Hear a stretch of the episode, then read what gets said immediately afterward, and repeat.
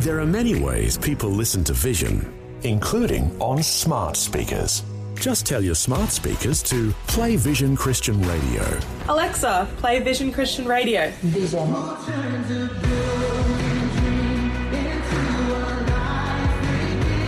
Yep, it really is that easy.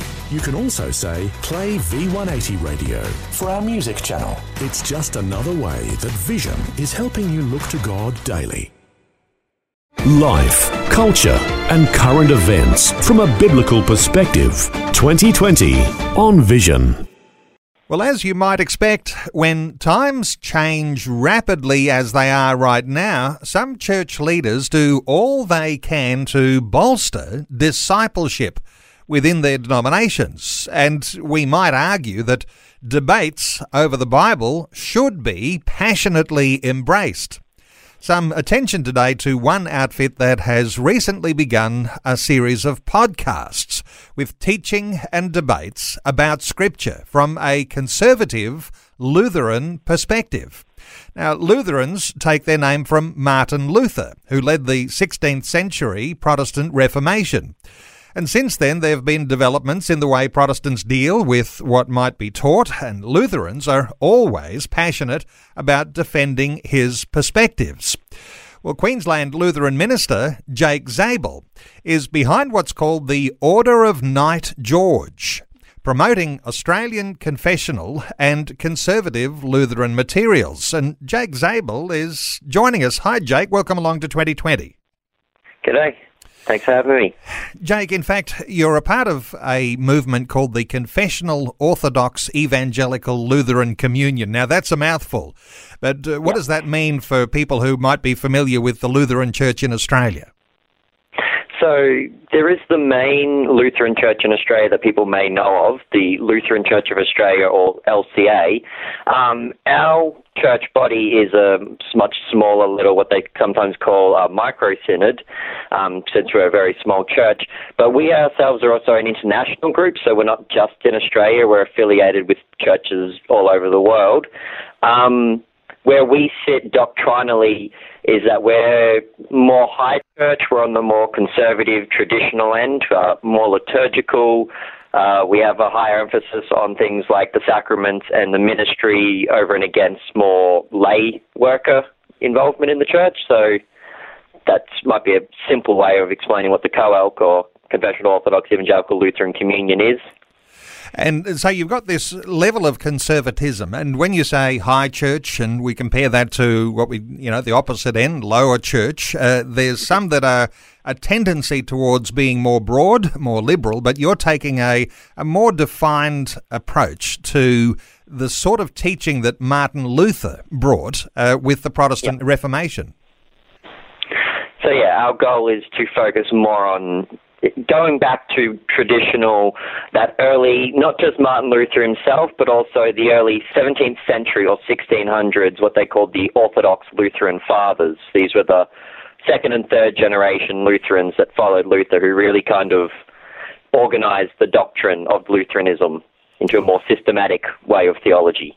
And you've begun to host a series of podcasts, and you've got interviews with various uh, individuals, and you're uh, talking through a whole lot of issues around what you would classify as a sound and solid uh, Protestant doctrine based on what Martin Luther taught. Now, in fact, yeah. when we say the Order of Knight George, that's got a real connection too to Martin Luther, hasn't it? Yes, yeah, so the name Knight George was the name that was kind of Martin Luther's secret identity, if you if that's the term, or alias.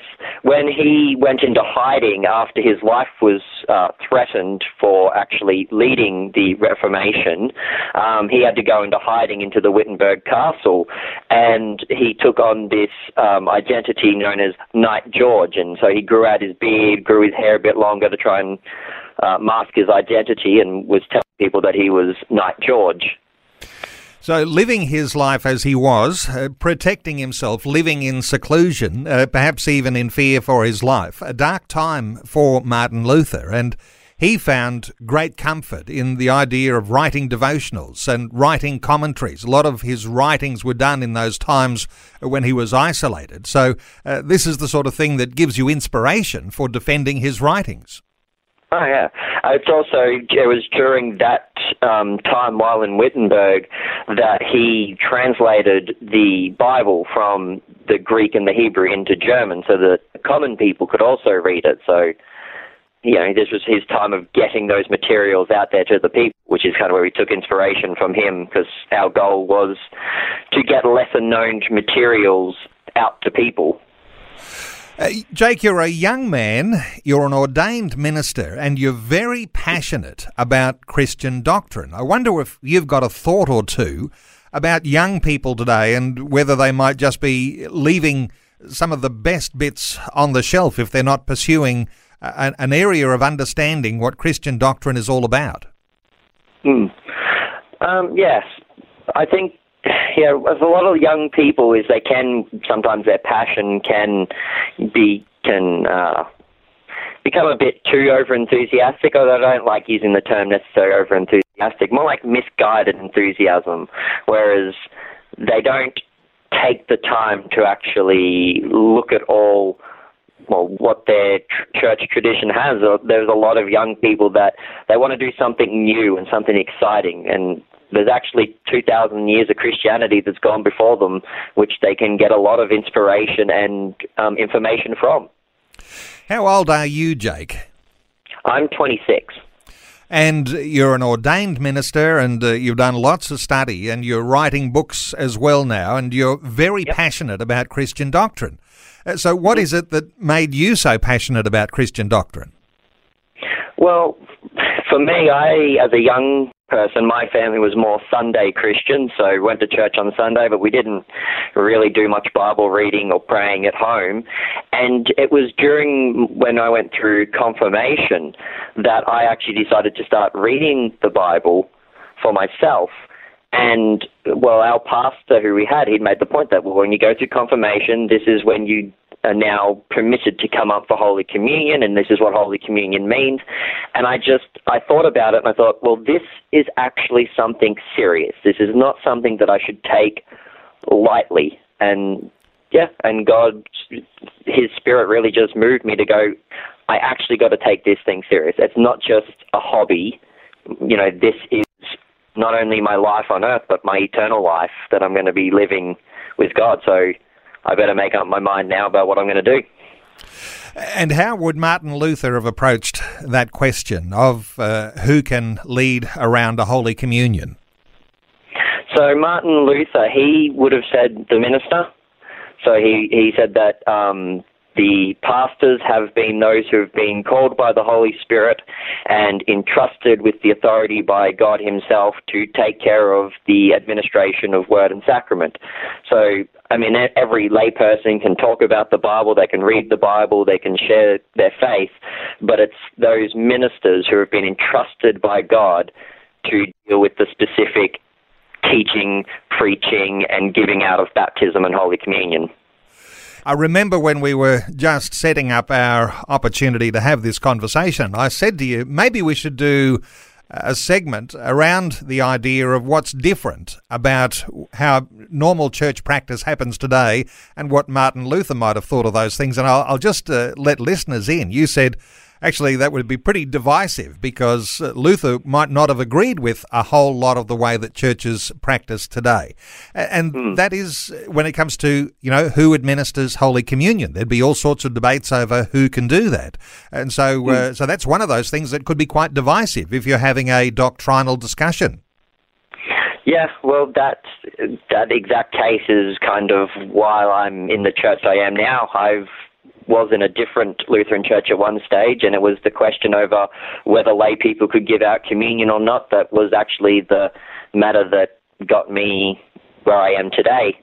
And yeah, it is it is true that yeah, Martin Luther, while he was um, fighting this Protestant uh, Reformation, that he always more wanted to reform the Catholic Church. He still held on to a lot of um, Catholic teachings, like the the the office of the ministry, the priesthood, and their role in the church. So, yeah, Luther, Lutherans often we fall in this middle ground between Catholicism and Protestantism, where we actually we're not one way or the other. We kind of have aspects of both.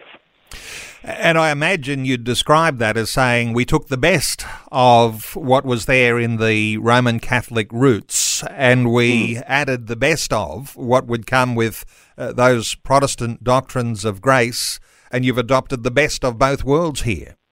That's exactly right. Hey, Ephesians chapter 6, verse 16. Uh, obviously, a prominent verse with the, uh, the order of Knight George. Uh, in all circumstances, take up the shield of faith with which you can extinguish all the flaming arrows of the evil one. Uh, and, and I imagine that that's important because unless you understand your doctrinal foundation, it's very difficult to be able to extinguish arrows that come pointed at you. Uh, what are your thoughts around that verse there in Ephesians chapter 6, verse 16? Well, so the important thing with that is that it's the shield of faith that is the thing that extinguishes the devil, and that one of the big things that came out of Lutheranism is this justification by grace through faith. That uh, the grace alone, faith alone, Christ alone, those were big emphases of the Reformation. And Luther himself taught that the church stands and falls on the doctrine of justification by faith alone. And so, in order to fight off the devil, to distinguish the flaming arrows of the devil, is that we must cling to that one truth of faith in Jesus Christ, to believe that He is our Lord and Savior, and it's that it's Him, He's the shield that's doing it, and in faith we cling to that shield of Christ to defend us. And I think, again, as we're just talking about all these different divisions in the church is a sad thing. But one emphasis that Lutherans have always made is that we've always said, while there may have to be divisions on earth because we can't agree on every doctrine, as long as a Christian has faith in Jesus Christ as their Savior, it doesn't matter which denomination they belong to because it's faith alone that saves in the end.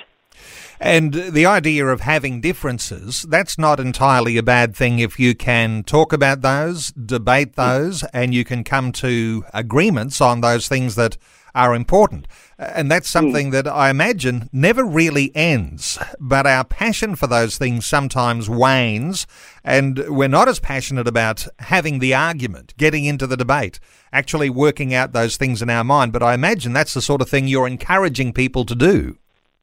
Well, that is kind of what the original goal of the Order of Knight George was, with the fact when I did grow up and was originally trained in the main Lutheran Church of Australia, the big LCA, but there are about 13 or so different denomin- uh, different Lutheran groups in Australia.